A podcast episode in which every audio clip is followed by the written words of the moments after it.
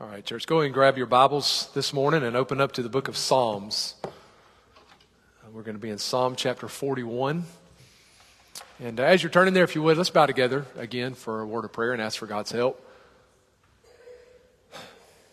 Lord, we do come this morning to, above all else, to glory in our Redeemer. We're thankful for his blood that was shed for us. We're thankful that through his work on the cross, uh, we have been washed so that we stand clean before you in Christ. We're thankful for what we sang earlier, that in Christ the, uh, the law's loud thunder has been hushed. Uh, Mount Sinai's flame has been quenched. We're thankful that the law's claims on us have been satisfied in Christ, and so we come clinging to Him. We pray, Lord, that through your word today, that you would continue to work in the lives of your people. We come with full assurance that your voice resonates through Scripture. So, God, I pray that our hearts would be tuned to it, that you would work in the lives of your people through it. And we ask this all in Jesus' name.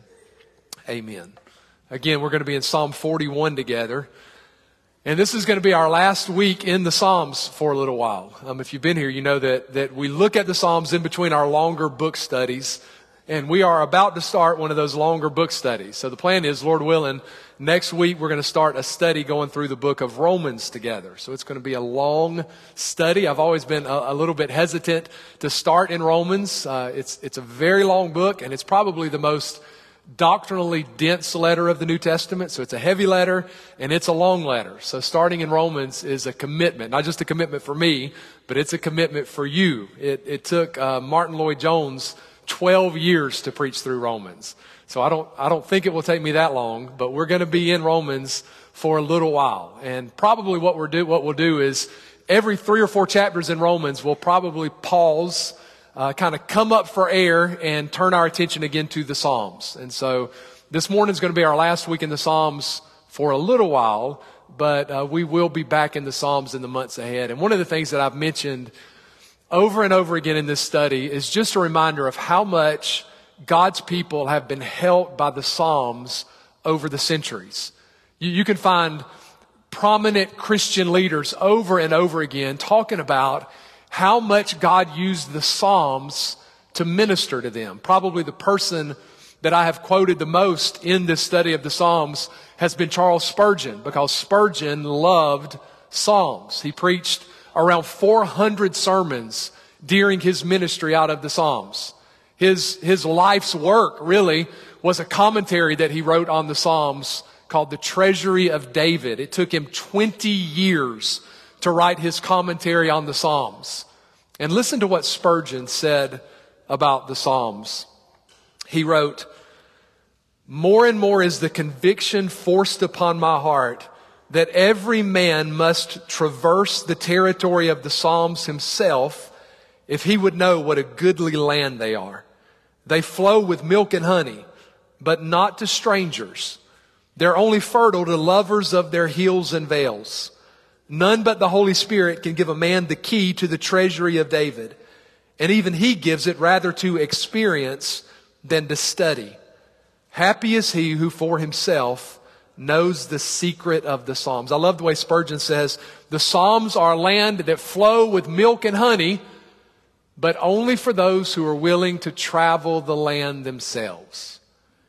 And I hope that's what this study of the Psalms does for you. I hope it motivates you to want to spend times, uh, spend time in the Psalms for yourself. And, uh, and we're breaking at Psalm 41 intentionally. Psalm 41 is, is kind of a breaking point in the psalm. If your Bible's already opened to Psalm 41, notice in between Psalm 41 and 42, it probably says in your Bible, in between Psalm 41 and 42, it probably says book two. Do you see that? It says that because there are 150 Psalms altogether, but the Psalms are divided up into five distinct books. So there are five books of Psalms that make up the Psalter. And the first book of Psalms goes from Psalm 1 to Psalm 41. And so we're stopping today because we've reached the end of the first book of the Psalms. And we're told in the, in the heading that this is another Psalm of David. And like we've seen with a lot of Psalms of David, it is a Psalm that is uh, challenging to categorize because there are parts of this Psalm that sound like thanksgiving, but like you find with a lot of David's Psalms, there are other parts of this Psalm that very much sound like lament. So it's sort of a thanksgiving Psalm and a lament Psalm woven together. So let's just read it together and you'll see what I mean. Again, we're in Psalm 41 beginning in verse 1, and we'll read the psalm in its entirety. Again, David is writing under the inspiration of the Holy Spirit, and he writes, Blessed is he who considers the poor. The Lord will deliver him in time of trouble. The Lord will preserve him and keep him alive, and he'll be blessed on the earth. You will not deliver him to the will of his enemies. The Lord will strengthen him on his bed of illness. You will sustain him on his sick bed. I said, Lord, be merciful to me. Heal my soul, for I've sinned against you. My enemies speak evil of me. When will he die and his name perish? And if he comes to see me, he's talking about this enemy. If he comes to see me, he speaks lies. His heart gathers iniquity to itself. When he goes out, he tells it. All who hate me whisper together against me. Against me, they devise my hurt. An evil disease, they say, clings to him. And now that he lies down, he will rise up no more. Even my own familiar friend in whom I trusted, who ate my bread, has lifted up his heel against me. But you, O Lord, be merciful to me and raise me up that I may repay them. By this I know that you are well pleased with me because my enemy does not triumph over me. As for me, you uphold me in my integrity and set me before your face forever. Blessed be the Lord God of Israel from everlasting to everlasting. Amen and amen. And we're going to work through this psalm under three headings, all kind of focused on the opening verse. Number one, the blessed person is selfless toward others. The, the opening line of this psalm really sets the tone. It sets the theme for the whole psalm. The opening line is, Blessed is he. Now back up and think about that for a minute. Where, where have we seen that word before in the Psalms? Do you remember? That's actually the word that the Psalms begins with. The book of Psalms begins with that word, blessed, Psalm 1 1. Blessed is the man who walks not in the counsel of the ungodly, nor stands in the path of sinners, nor sits in the seat of the scornful. But his delight is in the law of the Lord, and in his law he meditates day and night. So get what's happening. This is very intentional. The first psalm of the first book begins with the word blessed. And then the last psalm of this first book begins with the word blessed. So what's happening is this is being organized so that that word blessed serves as the bookends for this first book of the Psalms. And you probably remember, you may remember what that, that word blessed means. It could be translated as, as happy but not, not a superficial happiness. This is the word for uh, a deep-seated happiness or, or maybe a deep-seated sense of satisfaction and contentment. The blessed person in the Old, in the Old Testament is the person who experiences life the way God intended. It's the person who knows God's shalom. They know peace. They know wholeness. They know fulfillment. They know well-being which I think we'd have to admit is not something that very many people experience. Think about it for a minute. How many people do you know in your life who you would say are really consistently happy? I think most of us would say not very many. But shouldn't we be? When you think of what we have compared to what our ancestors had, shouldn't we be unbelievably happy? I mean, we, our lifespan is significantly longer than our ancestors lived. When you think of the technology we have, our lives are, are exponentially easier than their lives were. We have the kind of medical care they would have only dreamed of. So you would think that we would be the generation of the happiest people who have ever lived. But that's just not the case, is it?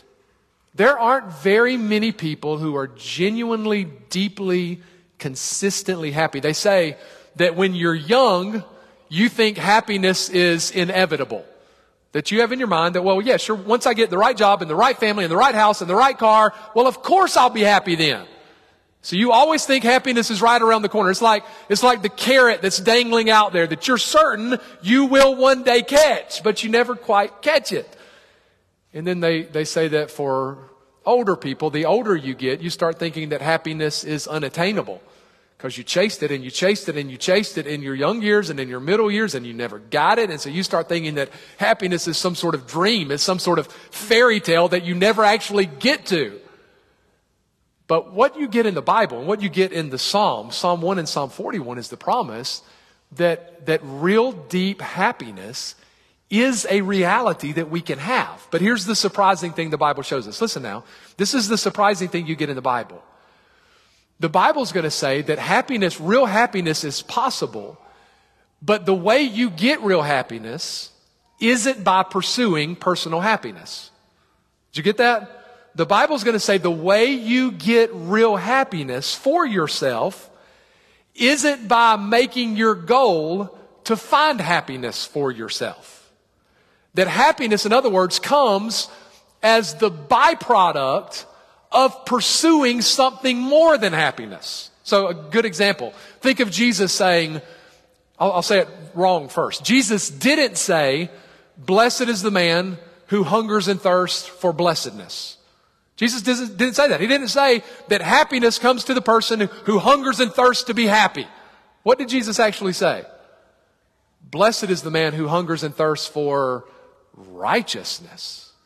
In other words, blessedness happiness comes as a byproduct of pursuing something that is more important, something that is bigger than personal happiness. So where does it come from? Well, think of the two bookends in, in this first book of Psalm. They're, they're shining light on that. Psalm 1 tells us that blessedness comes from meditating on the law of the Lord. Blessedness comes Blessedness comes from meditating on God's Word. And of course, you understand, meditating is more than just reading. Meditating is, is marinating in the Word of God. It's where your mind is fixed on a text and you're wrestling with it and you're studying it and you're thinking on it and you're memorizing it and you're hearing it. Or maybe a, a helpful analogy. Imagine that you're holding in one hand uh, a cup of piping hot water and you're holding in your other hand a tea bag and you just dip the tea bag in the water and pull it out, what happens? A little bit of tea gets in the water, right?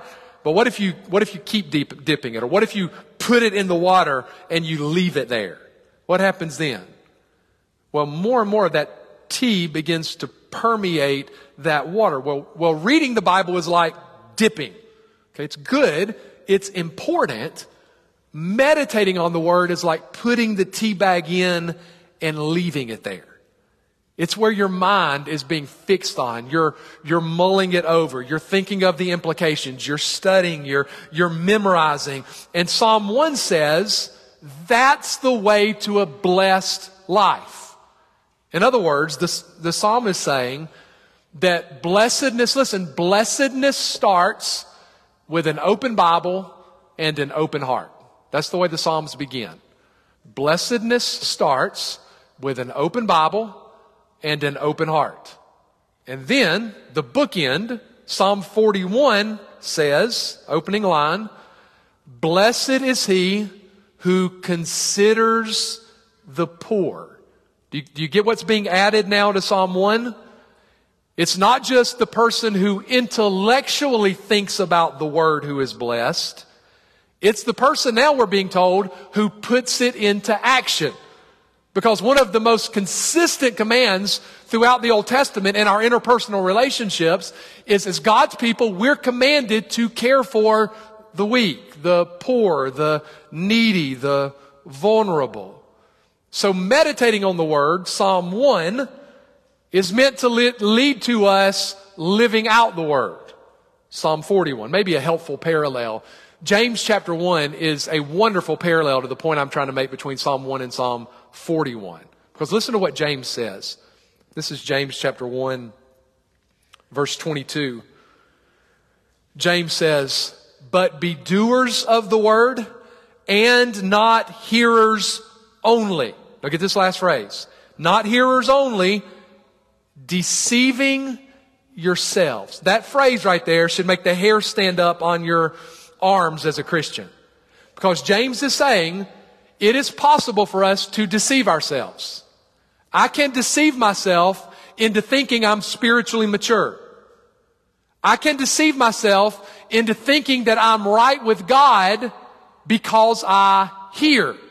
Right? I hear. I hear all the time. Do you know how many Sunday school lessons I've heard? I've been in Sunday school every week, you might think, for the last 40 years. Do you know how many sermons I've heard? I've heard two sermons every Sunday.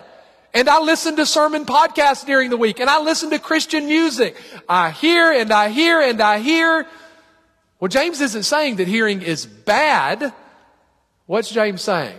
He's not warning us against hearing. James is warning us against merely hearing. James is warning us against hearing and hearing and hearing and hearing and thinking that's sufficient when we're never actually doing anything with what we hear. We're hearing and we're hearing, but it's never actually affecting our lives.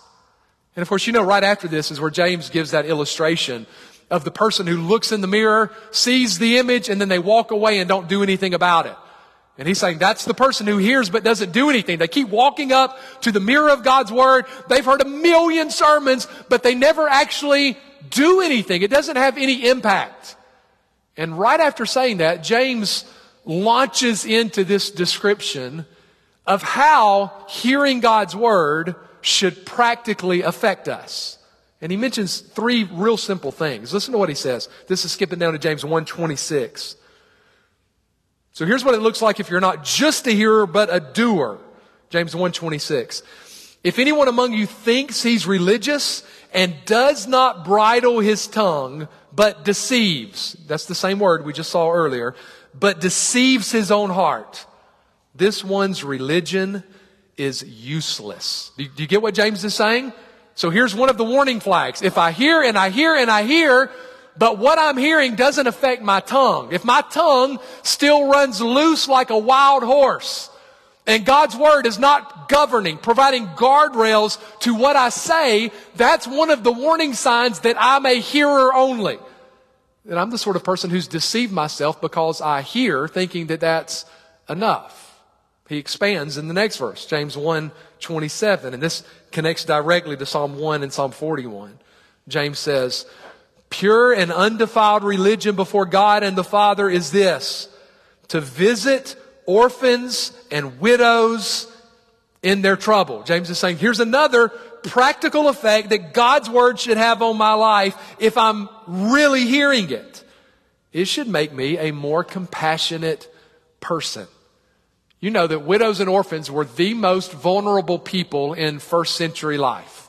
That there was no social security, there were no life insurance policies to help women if they had a husband die, and it was very hard for single women to make ends meet. And so uh, a lady who was widowed, if she didn't have any adult sons, she was in trouble. And of course, it was even worse for orphans. There were no government programs to make sure orphans were cared for. So orphans were regularly neglected. They were often taken advantage of. And so James says one of the signs that I'm not just a mere hearer, but I'm a hearer of the word and the word's actually having an impact on my life is that I will practically care for people like that. So, so God's word should, God's word should give me eyes that are more and more aware of those in need. It should give me a heart that's more and more compassionate for those in need. It should give me hands that are more and more eager to help those in need. And if I don't see that in my life, that would be another warning sign that I'm a mere hearer who's deceiving myself. But you'll notice there's, there's one other thing that James added in verse 27. Lots of times you'll hear people quote James 127 and they'll say, Pure religion in the sight of God is to care for orphans and widows in their, their distress. Period. The end. But that's not the end of the verse, is it? There's one other phrase that he adds is to visit orphans and widows in their distress and to keep oneself unspotted from the world. So what's the other practical effect that if I'm really meditating on God's word, it should have on my life? It should, it should it just affect me in that I care more for the needy. It should also affect me in terms of moral purity. So if God's word is genuinely being implanted in my life so that it's growing in its influence over my life, one of the signs of that will be that I will be aware of, repenting of, fighting against sin in my life. So do you see how practical James is being? James is wanting us to know it's not enough to be a mere hearer. Really meditating on the Word of God has practical effects. That is the same point being made with these two bookends. Psalm 1 and Psalm 41 are making the same point. So Psalm 1 says, you meditate on it. You, you have to marinate in the Word of God. And now Psalm 41 is saying, the sign that you're really meditating is it's going to make you a different person. In fact, one of the ways it's going to make you a different person is it's going to make you a person who is more compassionate toward those who are in need. So just to pull this together. So the simple way to say it would be Psalm 1 and Psalm 41 are saying that the way to a blessed life is by living in and living out God's word. Okay, Psalm 1 and Psalm 41 are saying the way to a blessed life is by living in and by living out God's word. Okay, so that's the relationship with that word blessed here. And in Psalm 41, David focuses especially on how meditating on God's word should affect our attitude toward the poor. Now, of course, that word poor, it, it can simply mean people who lack material resources. But it's used in the Bible broader than that. It means the weak, the, the lowly, yes, the poor, the vulnerable. It sort of encompasses all of that. And David says the blessed person considers the poor. That word, that word consider is, is related to the word insight. So it's the idea that the blessed person wisely considers the poor, carefully considers the poor, right? You're, what's going on here? Is this person sick? Has this person been through some kind of tragedy that has left them in need? Is this person lazy? Because each one of those should be dealt with in a different way. And what do they need? Do they need medicine? Do they need food? Do they need a job? Do they need training? What's the real need? So the word that he uses really combines compassion and wisdom, um, selflessness, uh, selflessness and discernment wed together. So that God's word should affect me in my awareness, my consideration, and my practical care for those who are in need. And of course, there are a million avenues for this. It can, can be something as simple as helping the person who just lost a job find a job, helping the, the single mom pay a light bill to make ends meet, helping the person who's sinking in debt get the financial training that they need so they are out of that and they don't go back there again, helping with called to care to minister to kids in the foster care system, helping at the, the women's center to make sure moms have the resources they need and babies are taken care of, uh, helping spend time with lonely widows. It, so it's all of this. It is being wise and then sacrificial in my use of time and energy and resources to help those who are weak, vulnerable, needy, helpless. That's one of the marks or one of the, the paths of knowing God's blessing. In fact, look at, look at how he sums up the blessings of it. Back, this is back to Psalm 41. Back to verse 1. And we'll read down through verse 3. He says, into verse 1, going into verse 3.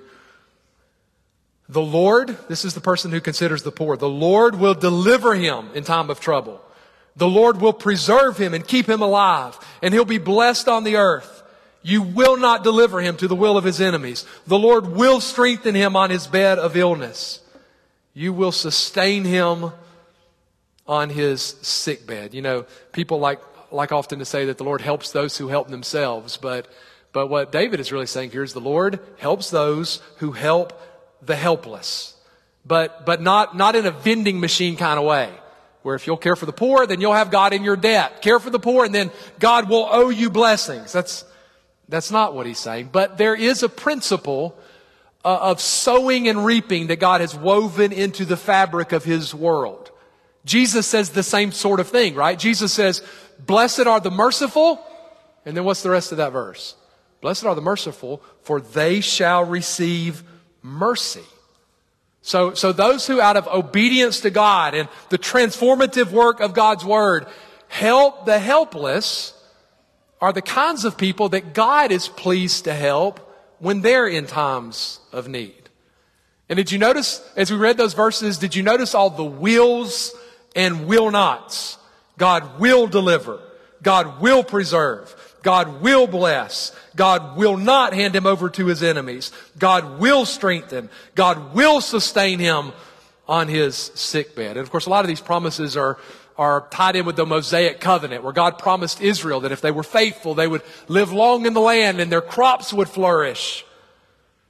But the principle is that God is pleased to help us in our weakness when we're being obedient to Him by helping others in their weakness. This is one of the ways that meditating on God's Word should practically affect us. That's the first one. Here's the second thing. Number two, the blessed person is dependent on God. Look at David in verse 4. I said, Lord, be merciful to me. Heal my soul for I have sinned against you. Now this is shining light on why David said what he said in the first three verses. He said what he said because he's now the one in need. He's now the one who feels weak and is in trouble. And we'll find out in just a second that what he's dealing with is some sort of significant sickness. In fact, it's a sickness that everyone around David thinks is going to be terminal. But even worse than his physical sickness is his spiritual sickness. David asked the Lord to heal his soul because of his sin. Now, that could be directly related. It could be that David has sinned in some way and God's discipline, the consequence of this sin is this sickness. Or it could be that this sickness has given David time to examine his own heart. And as he's examined his heart, he's become aware of sin that's there. Think of how this happens. You and I, most of the time, I'll just speak for me. I, I can keep myself busy enough that I rarely do any real deep heart work. But there are times when God has a way of putting you flat on your back where you don't really have anything to do but think. You, you, don't really have anything to do but examine your life and your heart and your motives. And, and oftentimes, in moments like that, you become aware of sin in your life that you didn't even know was there. I, I think that's what's happening here with David. Is David is flat on his back, on this sick bed and he's become aware of this sin in his life and he is asking God to show him mercy and to heal his soul. And if I could just pause, th- this is another mark of the kind of life that God blesses. God blesses humility. God blesses repentance. Here, here's a practical way to test that. If you can't remember the last time you confessed specific sins to God, something is amiss in your spiritual life. If you can't remember the last time you confessed specific sins to God, something is amiss in your spiritual life. Because one of the marks of being converted is we don't ignore our sin, we don't hide our sin, we confess our sin. And we confess our sin to God because we know God already knows it. Right? But One of the things that's happening at the cross is God at the cross is making a public declaration about how ugly our sin is. Our sin is so ugly that the only way it could be paid for was by the Son of God dying the most horrible, excruciating death imaginable. So we confess our sins because we know it's not surprising God. And not only that, we know it's already been dealt with by God. So that all, all, the misery and all the judgment that should come on me because of my sins has fell on Jesus in my place. So I don't come before God as one who is condemned. That's why I would run. I would run if I knew God was angry. But when I come in faith, I have the promise I'm not condemned. I have the promise that God is merciful to those who come in humble faith to Him. So we, we come like David and say, Lord, heal my soul, for I have sinned. And that sort of confession, that sort of humility is one of the marks of a life that the Lord blesses. David continues what he's facing in verse 5. My enemies speak evil of me. When will he die and his name perish? That would be a hard thing to hear. Verse 6. And if he comes to see me, he speaks lies his heart gathers iniquity to itself. When he goes out, he tells it. All who hate me whisper together against me. Against me they devise my hurt. An evil disease, they say, clings to him. And now that he lies down, he will rise up no more. Even my own familiar friend in whom I trusted, who ate my bread, has lifted up his heel against me. You see what David's facing? Not only is he sick to the point of death, but his enemies are circling like vultures. Right? You've seen, you've seen the big group of vultures circling in the sky when there's an animal that's not quite dead, but it's dying and they're just waiting for that last breath to come so they can plunge in. That's how David is describing his enemies here. They can't wait for him to die. And they don't, they don't just want him to die. David says they want his name to perish. That means they want every memory of David to be gone. Now, for a king's name to perish, what does that mean they're hoping hap- happens here? They want David's dynasty to end. They want a brand new kingly line to come to the throne. They want David and his offspring to come to an end. And David even describes one of these enemies coming to visit like they really care. But what they're really doing is they're gathering, they're gathering intel so that they can leave and whisper to each other about what they see. In fact, David says what they're saying. They leave and say, an evil disease clings to him. That word evil is the, the Hebrew word Belial. It's the idea. They're saying David's cursed. There are evil spirits that are working against David here. So he's on his sick bed and he is never going to get back up.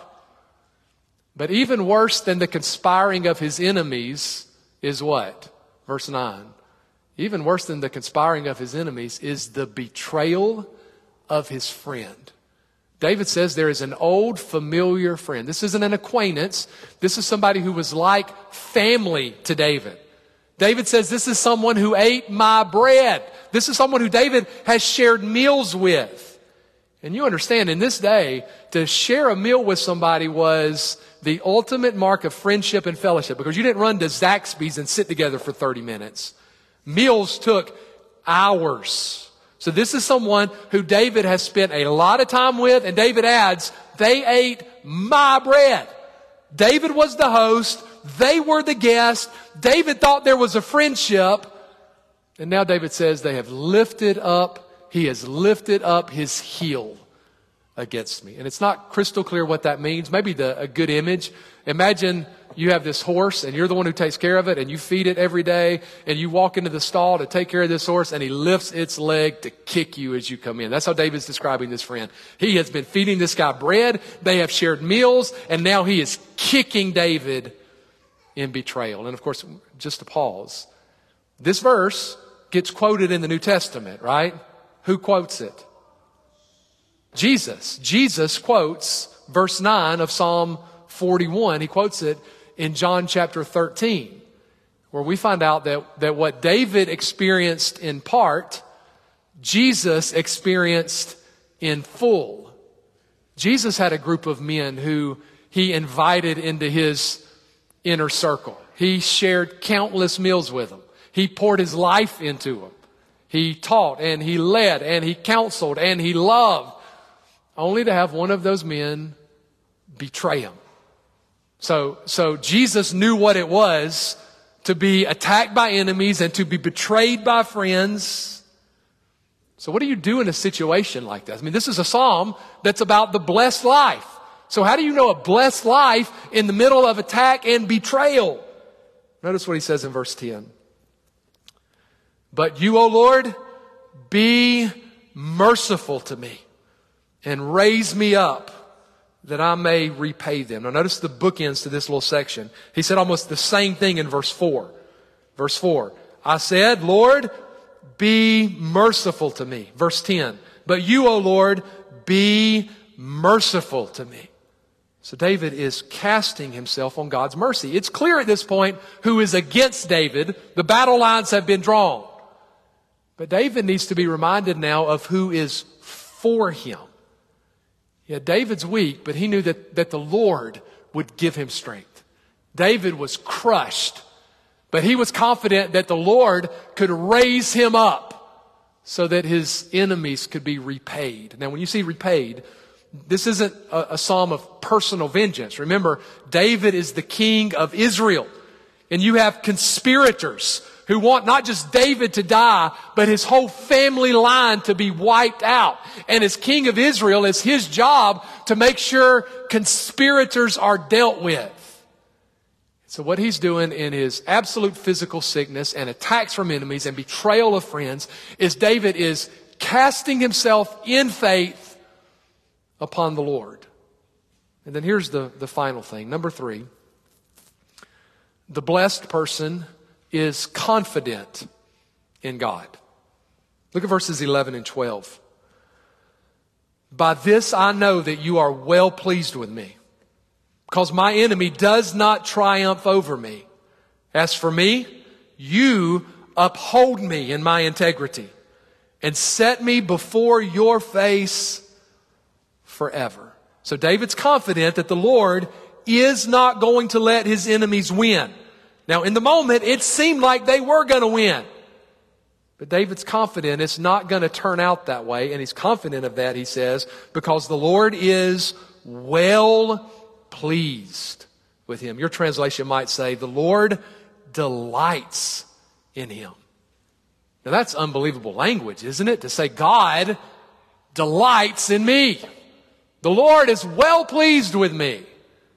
And it's easy to read that and think, well, yeah, that was David who said that. But people like us could never say that. We couldn't say that the Lord is well pleased with us, could we? But isn't this, isn't this part of the amazing news of the gospel? That Jesus lived a sinless life and he died an atoning death and he rose from the grave. Listen, he did all of that not just so that God wouldn't be angry with us anymore. Now it's true. It is absolutely true that I deserve anger, wrath, judgment for my sin. And in Jesus, all of that has been diverted so that the wrath I deserve as someone who's trusted in Christ was exhausted on Jesus. That's true. It's true that all the condemnation that should have fallen on me fell on Jesus in my place. But that's not the end of it. If that's all you understand, then your, your feeling, your idea will be, was a believer, the wrath's gone, so God's neutral with me now. But that's not where the gospel stops. What it adds is that through faith in Christ, we're now welded together with Jesus. So the way the New Testament likes to say it is, through faith, you are now in Christ. You're in Christ. It's like you've been merged together spiritually with Jesus so that when God the Father sees you, He sees you in His Son. So, so God is well pleased with you if your trust is in Jesus, not because you're so handsome, or you're so religious, or you're so dedicated, or you're so committed. God is pleased with you because through faith, He sees you in Jesus, with whom He is perfectly pleased. So David can say, we can say through faith that God is pleased with us. And then David adds, not only that, that the Lord will uphold him in his integrity. Integrity has to do with the, the direction of his life. David clung to the Lord. David trusted in the Lord. That was the bent of his life. And he is confident that the Lord will hold him up. So that's looking to this life. In this life, he knew the Lord would uphold him. But it wouldn't stop with that. David adds that the Lord would set David before his face forever. So David would know God's help now, and he would know God's presence for eternity. Those are powerful truths to uphold you when you're facing this sort of attack or illness or betrayal. In Christ, God is pleased. In Christ, I have the promise that God will hold me up now. And in Christ, I have the promise that I will enjoy God's presence before His face forever. Okay, we sang about that in the last song we sang, right? That, that line that kept getting repeated. His face forever to behold. His face forever. That's what David is saying here. We have this promise that His face forever we will behold. And then verse 13, here's how he ends it. Blessed be the Lord God of Israel, from everlasting to everlasting. Amen and amen. Now, that's not just the last verse of this psalm. That's the last verse of the first book of Psalms. And what you'll see as we keep going through the Psalms is each book, each of the five books, ends with something similar to this. J- just so you see that. Go forward to Psalm 72. Psalm 72. This is the end of the second book of Psalms. Look at verse 19. Psalm 72, verse 19 says, and blessed, notice similar language to what we just read in Psalm 41. Blessed be his glorious name forever. Let the whole earth be filled with his glory. Amen and amen. Go forward to Psalm 89. That's the end of the third book. Psalm 89. The last verse is verse 52. Psalm 89, 52. Very similar refrain. Blessed be the Lord forevermore. Amen and amen. So you see how the first book ends in very similar language. It is a call for us to bless the Lord. And this word for bless is a different word than started the psalm. And it's really, I was talking this morning with Adam about this. It's the idea of, of praising the Lord, of worshiping the Lord. Bless the Lord. That's what it's calling for. The God who David was trusting in, he adds, is God from, uh, from eternity to eternity, from everlasting to everlasting. This is just an emphasis that, that he's the same God forever. So what that tells us is what God did for David, God will do for us.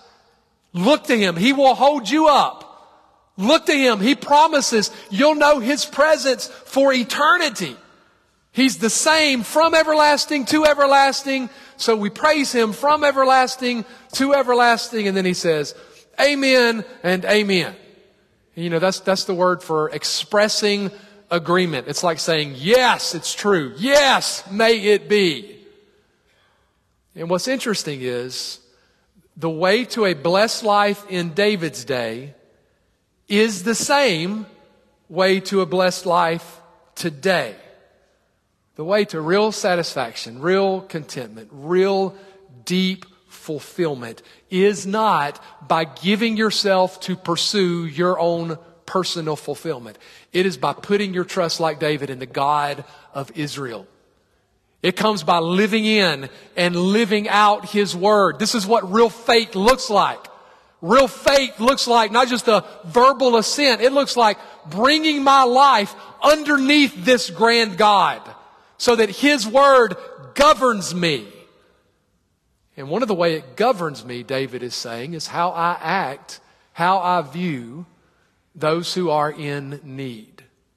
So here David saying, Psalm 1, Psalm 41, the blessed man, the blessed woman is the one who lives in and lives out his word, casts themselves on God for mercy, puts their trust in the God of Israel. Let's bow together for a word of prayer.